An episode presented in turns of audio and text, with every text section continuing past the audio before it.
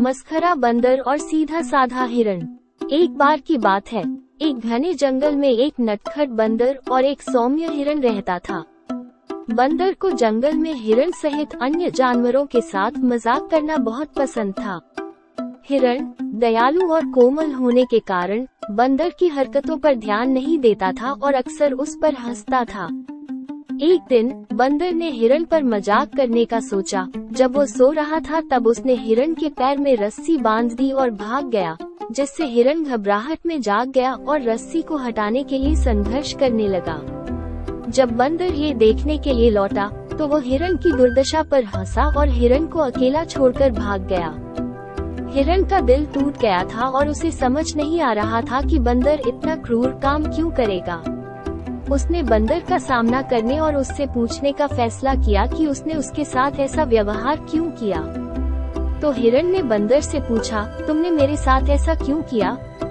मुझे लगा कि हम दोस्त हैं। बंदर ने दोषी महसूस करते हुए हिरण से माफ़ी मांगी और कहा, मैंने जो किया उसके लिए मुझे खेद है। मुझे अब एहसास हुआ कि मैंने जो किया वो गलत था, और मैं वादा करता हूँ कि मैं इसे दोबारा नहीं करूँगा।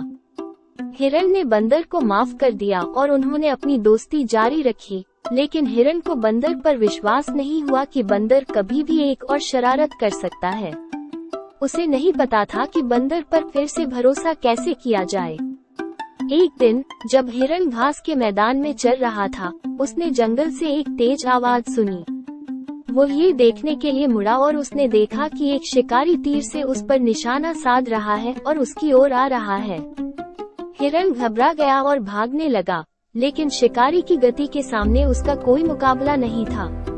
जैसे ही शिकारी तीर चलाने वाला था, बंदर प्रकट हुआ और शिकारी की ओर दौड़ा, जिससे उसका ध्यान बंद गया और उसका निशाना चूक गया। तब बंदर शिकारी को हिरण से दूर ले गया इधर उधर दौड़ता रहा और उसे दूर रखने के लिए शोर करता रहा। हिरण बंदर की बहादुरी से चकित था और उसे एहसास हुआ कि उसने उसे गलत समझा है। अब हिरण जानता था कि बंदर एक सच्चा दोस्त बन गया है, जिसने खुद को खतरे में डाल के हिरण की जान बचाई थी। कहानी का नैतिक उपदेश, ये है कि दूसरों द्वारा गलतियाँ किए जाने पर उन्हें क्षमा करना और उन्हें सुधरने का अवसर देना चाहिए। हमें हमेशा याद रखना चाहिए कि लोग बदल सकते हैं, और यह महत्वपूर्ण है कि हम उनकी पुरानी गलतियों से परे देखें और उनमें अच्छाई देखें। और सच्चे दोस्त वही होते हैं जो हमारे साथ तब खड़े होते हैं जब हमें उनकी सबसे ज़्यादा ज़रूरत होती है।